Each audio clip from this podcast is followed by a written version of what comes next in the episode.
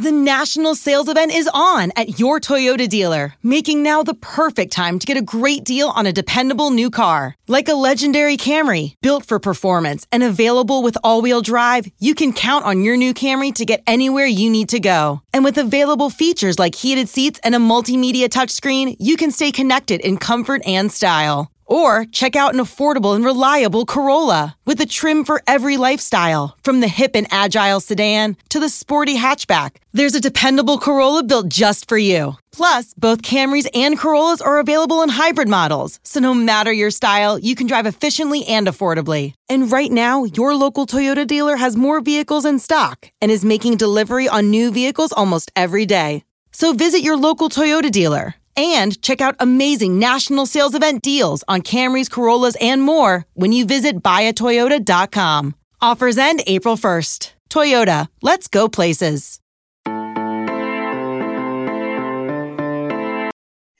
Hello, and welcome to the Wildcat Scoop Podcast. I'm your host, Shelby Shear, here with... Jason, what is the Alamo anyway, Shear?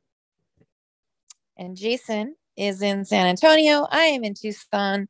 We are doing this uh, again, you know, not together, but we're together in our hearts, Shelby. In spirit and in our hearts. Oh. Um, we're, we're here to preview the Arizona men's basketball game tomorrow against Houston in the Sweet sixteen, and just starting things off right out the gate. Uh, Arizona is coming off a difficult win against T C U. It was like a battle, basically. Do you think that that helps the Wildcats? You know, I actually, I asked Tommy Lloyd this question at the, the press conference today, and he kind of downplayed it. But um, I do, talking to other people, believe that there is a thought the T C U game helped Arizona immensely. And the reason is um, there's only so many physical teams in the Pac twelve. U S C is kind of physical. U C L A is, is pretty physical, but it's a different type of physical. T C U was, we're just going to throw bodies at you and see what happens. Uh, Houston isn't necessarily like that, but it is a physical, intense defensive matchup. T C U, for instance, was a really good in-your-face defensive team. Now, they have different defensive concepts, but the keys to winning are kind of the same. Like Houston... Um, is the third best offensive rebounding team in the country. T C U was number one. They both have really good two-point defense. Um, and, and so it's it's a similar matchup in that regard. And I think that the fact that this is probably going to be a tough game, and Arizona already played a tough game, uh, should help the Wildcats should things get close and physical and all that. Houston um, has really high metrics, as you know, we've been hearing. Why is that, and how important is it? Yeah, they're a they're a metric darling. I mean, metrically speaking, metrically speaking, metrically uh, speaking. Arizona. I mean, look. I mean, it, it's small, but on Ken Pom, Arizona's the one point underdog in this matchup because of Houston's metrics. Um, they're tenth in adjusted efficiency on offense. They're tenth in defense. They're third in the country in effective field goal percentage on defense and thirty-one on offense. Turnover percentages are great. Offensive rebounding, great. Two-point percentage, great. Defensively, all their stats are good except for uh, three-pointers. They're willing to give up the three-pointers. But the thing that metrics-wise kind of helps them a lot is their schedule was not good playing in the conference that they played on. And a lot of times these metrics, when you blow out teams, are very inflated, and Arizona blew out teams also. But I mean, like you look at Houston, they beat Bryant one eleven to forty-four. They beat Texas State eighty to forty-seven. Uh, they beat East Carolina seventy-nine to thirty-six. Temple eighty-four to forty-six. And Arizona probably would have done the same thing, right? But a lot of times, it, you know, they uh, those numbers kind of get skewed a little bit um, when you're playing teams like that. And had they had the same metrics that they did in their losses or similar, it, it obviously wouldn't be the numbers that they are. But metrically speaking, Houston, you know, according to Ken Pom and Bart Torvik and all that, they're a top two, three team in the country. I mean, in, in terms of their numbers and their analytics, Like I mentioned, they're an analytical darling. I mean, there's really not many bad numbers across the board. And so um, that's why the spread is what it is in Vegas, which is a little concerning. It's only one and a half um, because when you keep going back to those metrics, it absolutely says Houston has a very good chance, if not the favorite in this game, because if, if you look at all the metrics, um, now they're small. I mean, like, you know, Tommy Lloyd, for instance, said, look, you know, Houston's third in offensive rebounding. Well, we're fifteenth. So is it really that big of a difference? Uh, no, it's not, but it's still going to favor the team that metrically uh, is better, like Houston. And, and basically what that is saying is that Houston would be favored against every team in the country, metrically, analytically, except for Gonzaga. Hmm. Well, there's a lot of things that look better on paper that don't really match up in real life. So I'm, I'm a little skeptical, especially because they, they didn't have a great strength of schedule co- compared to Arizona. And I'm surprised, just as someone like, like hearing you always talk about metrics, because I'm obviously not living in that world like you are, but how come this isn't taken into account a little bit more, like the strength of their schedule versus like what Arizona did, like, because it isn't an apples to apples comparison. I mean, technically speaking, it is. Like Ken Pom does put, and you got to keep in mind, like Houston played Wisconsin and they played Alabama early in the season, which were two tournament teams, but they also did so without Marcus Sasser, and who was one of their, if not, no, he was their best player, right? And they did it without Traymon Mack, who was one of their better bench players. Um, so, you know, it, it, it's, it, yeah, I mean, it, it's kind of skewed because, you know, when you look at their schedule with the, with the guys that they have now, they really haven't beaten any good teams. Illinois was by far their best win of the season, and their second best win was against Memphis. But you have to keep in mind, they lost to Memphis by double digits before that twice.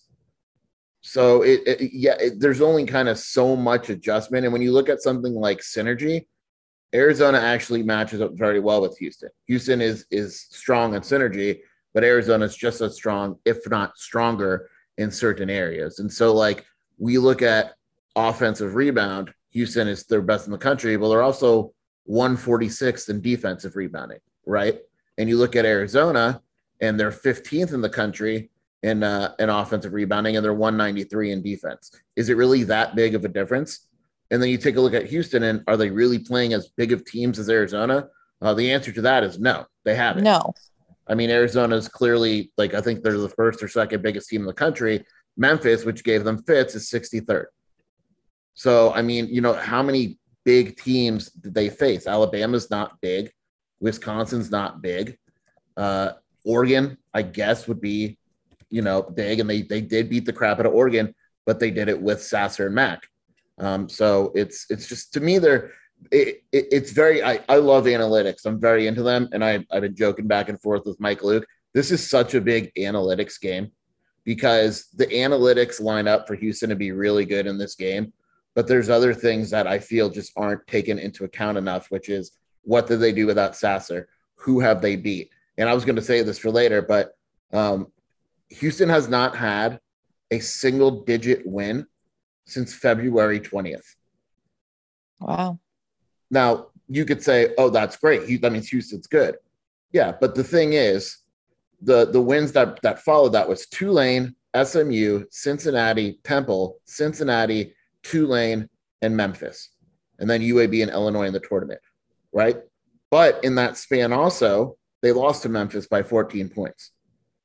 So they kind of counteract each other. So they're beating bad teams. It's like, look, if Arizona played Washington ten times, Arizona's beating Washington by double digits every time, no doubt in my mind. So it's kind of like, okay, what Houston team is it really? And, and we're going to find out tomorrow probably. All right. Well, those intangibles are definitely going to show up tomorrow. Uh, what individual matchups are you most interested by? I'm actually going to surprise you on this one, Shelby. Oh, okay. I'm not going Dalen Terry. I was going to say, if you're going to surprise me, you're not going to say Dalen. So, Houston doubles bigs. They call it their monster defense. They they double all big. They double bigs with bigs, which means that when Coloco has the ball inside, they're going to double him with Fabian White and Josh Carlton, six eight and six eleven. and it is a very solid defense. The difference is, A, again, they haven't doubled a guy of those size, and B, they haven't faced a power forward that can score like a Julius Tubelis. The matchup that I am most curious is basically a Julius versus the double team, or a Julius when they double team Coloco or Umar or whoever it may be, because those guys are going to have opportunities to score. A Julius Tubelis is going to have the opportunity to put together a very strong offensive game. Now, Houston is really good at forcing turnovers, so they are going to see the Tubelis against T C U, and they're going to attack him. But if Tubelis can hang on to the ball, he is going to have some major opportunities to impact this game. You can make a legit argument that him and Kerr Kriisa are by far the two most important players in this game, because if they play well, I can't see Houston winning. So Tubelis is going to have a lot of opportunities around the basket. He's going to have to defend Fabian White. Fabian White's a solid player, so he's going to have to defend him there. Um, but overall, uh, he's just he's going to have opportunities. I mean, he's really absolutely going to be able to impact this game on the offensive end. Wow. Okay. Well, we'll find out. Hopefully we get the Tubelis that we're hoping for. Um, if Arizona is going to win this game, it needs to do what? Same thing it needed to do in T C U. Take care of the ball and a rebound. If it does those two things, it's going to win the game. Um, now, what's interesting here is, like I mentioned, Houston is not a very good defensive rebounding team. So this game could just come down to who has more offensive rebounds. And like I mentioned with T C U, everyone gave the attention, and rightfully so, T C U is a good team, but everyone gave the attention to the fact that T C U had twenty offensive boards. Well, T C U is also a, a solid defensive rebounding team, a better defensive rebounding team than Houston. They let up fourteen offensive boards against Arizona. It just wasn't um, highlighted as much. If Arizona can offensive board with Houston and take care of the ball, they're going to win this game. I can't see Houston winning this game if Arizona does those two things. And I'm not saying they have to turn it over five times and win the offensive glass by ten. I just mean if if those two things are close, it becomes very difficult for Houston to win this basketball game. Check out our new N B A show, Beyond the Arc, part of the C B S Sports Podcast Network, where you can find me, John Gonzalez, N B A insider Bill Ryder, and Ashley Nicole Moss five days a week talking all things N B A. Whether you're looking for insightful discussions, upbeat commentary, breaking news, interviews, or coverage of all the biggest stories in the N B A, our new show is the place to be five days a week. Download and follow Beyond the Arc on Apple Podcasts, Spotify, and wherever you get your favorite podcasts. Which leads nicely into the next question, which is, what is Houston's path to victory? Yeah, so Houston's path is pretty simple, and I, beyond rebounding and forcing turnovers, they have to be better on offense. Uh, if you look at them on offense, they have absolutely struggled offensively against the more athletic teams, specifically Memphis. Memphis really comes to mind, in Wichita State. Uh, Wichita State, they scored seventy-six points, and they needed two overtimes to do it. And then in their other win against Wichita, they scored seventy-six in regulation. In Memphis, um, even though they won it, it, it, last game against Memphis, they only scored seventy-one points. They scored sixty-one in a loss against Memphis and fifty-nine in another loss. They're not a very good offensive team against athleticism, despite the fact that the numbers, like I mentioned, the The uh, the analytics say they are. They're twentieth in the country in two-point percentage. Um, but the key here is for Houston, they have to be able to score the ball, because you've got to assume that no matter how good their defense is, Arizona is going to find a way to score, you know, seventy points. And Houston, if you take a look at them and you just take a look at their point total, it's, you know, seventy-two against Oklahoma State, sixty-six, seventy-six, sixty-six, seventy-four, sixty-three, seventy-three, seventy, seventy-one, like their low seventies. And I'm not sure that that's going to be enough to win this game. So Houston's path is being better on offense. And then also they have to play to their tempo. They are slow. They are three hundred thirty-third in tempo. Their average possession length is three hundred twenty-two. They have struggled against teams that go out and, uh, and really pressure them to run up and down the court. And one of the reasons is A, they're not built for that. And B, their depth is bad.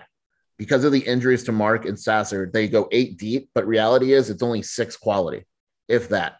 And they foul a lot. That is something that people need to keep an eye on. They foul a ton. Um, free throw attempts to field goals made, they're two hundred eighty-fifth in the country. That's how much they foul. All right. So yeah. They've had games where, you know, they fouled out uh, in one of the games against, I don't, I'm trying to remember, like Memphis, I think it was. They had two players foul out. And, and if, if one player fouls out against Arizona, they're screwed. And I'm sure that's something they're talking about. So they have to control their fouls and kind of do what they do, basically. And they have to do it at a high level. Well, knowing all of that, um, with these very key weaknesses, it sounds like Houston has, what is your final prediction?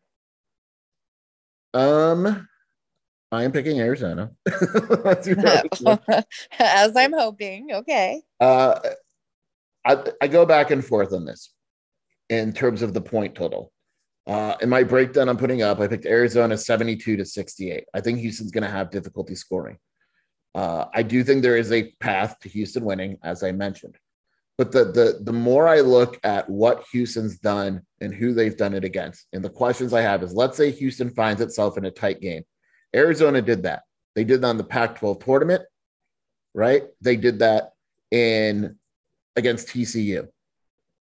February twentieth was the last game Houston's had that was decided in single digits, whether it is a win or a loss.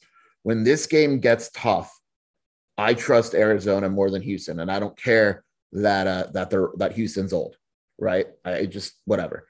Uh, the height of Arizona, Houston is ninety-ninth in height. They are not big, and their bigs aren't good. They're athletic, I guess, but Josh Carlton is the same dude that Arizona beat up when he was on UConn, right? T C U's average height is fifty-two, so they were a much bigger team. Um, you know, it was. So there, there is a considerable difference in certain areas. If Arizona is hitting threes, Houston is going to get blown out. I'm very confident in saying that.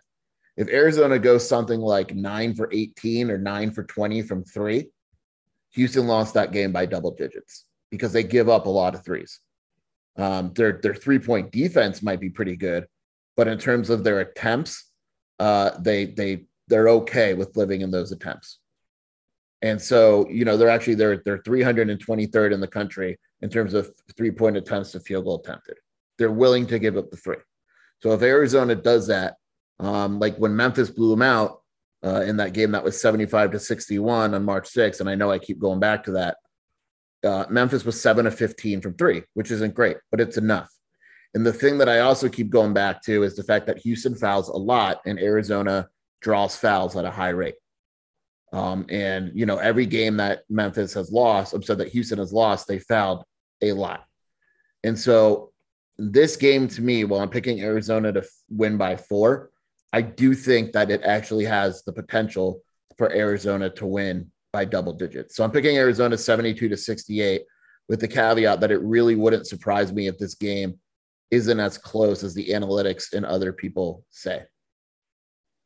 Hmm. Well, I'm not going high ninety or anything, but I think seventy-five, sixty-six is like kind of where I'm landing. But I agree there's potential here, especially with some uh, chip on his shoulder, Kerr Kriisa coming out and kind of leading the team into, you know, drawing fouls, threes, everything you just mentioned. It, it really could be, of the whole tournament, like a major blowout just from the – honestly, just kind of these mismatches and the, uh, you know, the height disadvantage alone. Like what happens if Tommy Lloyd puts all three bigs out? Like how do they, how can they, Houston even?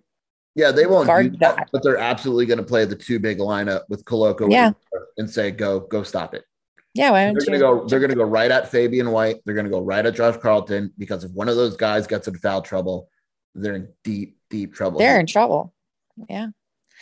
Amazing. Well, it's exciting. And you've been in San Antonio since yesterday. Um, what are, what is your impression since you've never been there before? I didn't like it yesterday. As I told you, I wasn't impressed. Well, you were also tired. You did like a thirteen hour drive.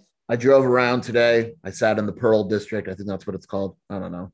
Had a nice coffee, little tiramisu by myself, did a little shopping. I like it. I like San Antonio. It's not bad. The arena's gorgeous. And- I mean, it's, it's a maze. I got lost in it. And then when I found myself out of the arena, I was in some random parking lot, and the guy laughed at me and said, yeah, man, you got to walk like ten minutes that way. So wow, that sounds but, like the M G M Grand in Vegas.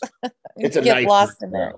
Um, couple things though, it was actually pretty cool. Uh, so today they had the open shoot around um, for fifteen minutes for the media. So let's see. Number one, Greg Byrne is on the committee. So this is his site. So he's here all weekend. Um, talked to him a little bit. I, I tried to get, I tried to say when Nick Saban retires, who are you hiring? He wouldn't tell me. Uh, also cool is former Cleveland Cavaliers coach and international coaching superstar David Blatt was in attendance, friends with Tommy Lloyd.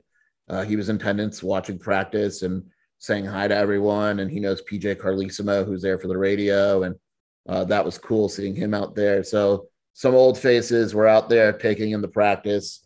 Uh, Kerr Kriisa update. Um, I'm not going to put him starting in my breakdown, but I think there's a very good chance he starts. And makes. he's, did, I mean, was he at practice he, moving around? And he hasn't been looking, full go until today. He looked better today. He was moving better. I talked to a few people. They said he was definitely better. The day after the game, he was not very good, um, as is to be expected, obviously, but there is more mobility there. He's not going to be one hundred percent. He's not going to be one hundred percent at any point in this tournament. It's a one-month minimum injury. And what Justin Kukoski and the Arizona training staff have done is absolutely remarkable, because he should not technically be playing. Like, if this was the regular season, I, he's out. But it's not the regular season, and it's win or go home. And what he's done and what the training staff done is really, really impressive. And I think there's a a very legit chance that he starts against Houston, and I think they're going to need him. They definitely need him. And just the, the actual amount of pain that I can only imagine he was in after the game the other day, especially how physical it was when he got knocked down, and then he kind of played off the rest of the game out on the perimeter just to keep himself safe. Um, I, I'm, I am in just in awe of him as far as his true grit, because again, I've had a broken ankle. He does not have a broken ankle. I can't even imagine like the way that his ankle looked where he is today. So Kerr Kriisa is amazing, and we're going to find out tomorrow. It's going to be exciting. And, you know, we're kind of a superstitious lot around here. So the same people that were at our house watching the game against T C U will be here at our house watching the Houston game, because we all have to like, you know, be screaming and cheering and potentially saying not very nice things to the refs um, all together. So I just want to point out that you people in Arizona are lucky, because you only have to wait till seven for this game to tip. Keep in mind, there's a two hour difference. So Arizona's not tipping here until nine p.m. So this is so late. Oh I don't know gosh. what I'm going to be doing, because even if I waste time and I clearly want to watch Gonzaga, Michigan, I still got to waste time until six o'clock. So yeah, and it's going to be four here. I'll still be at work. Who knows what trouble I'll get in tomorrow, Shelby. Riverwalk, overrated. Alamo, bunch of dirty rocks.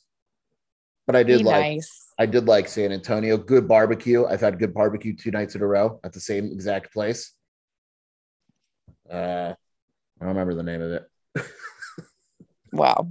I was going to shout them out. It was my boy Guy Fieri went there. And uh, I'm actually looking up the name because I want to get it right, because it's kind of confusing.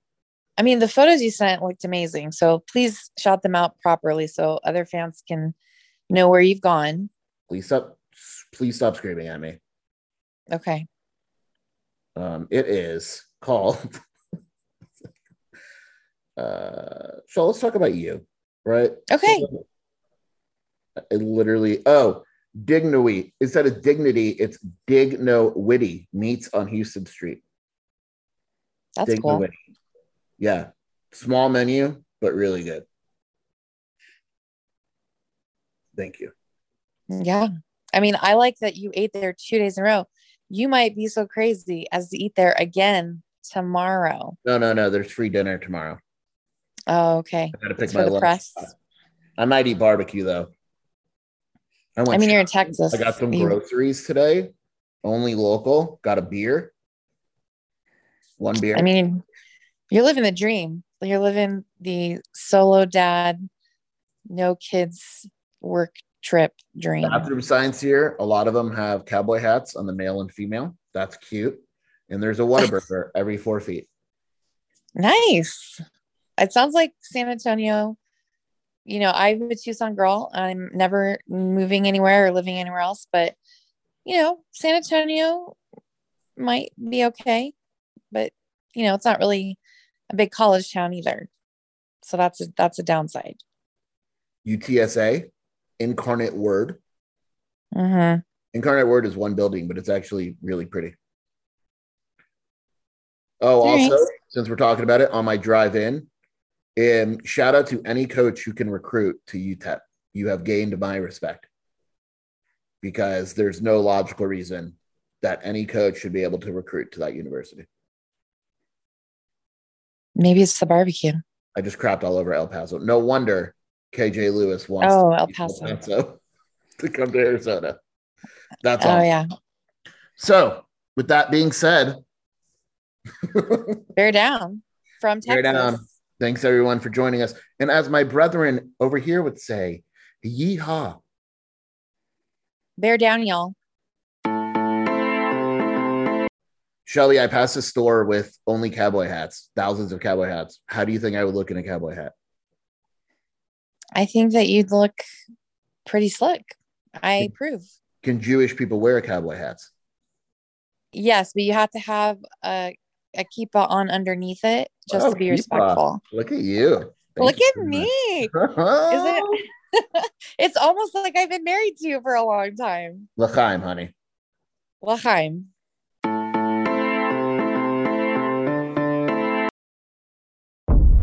You deserve the truth. The enemy is at our gates. The fight for humanity. I look at your faces. I do not see defeat. No! And I do not see surrender. Is far from over. You will not make that stand alone. We have something the enemy does not. We have heroes. Halo. New season now streaming exclusively on Paramount Plus.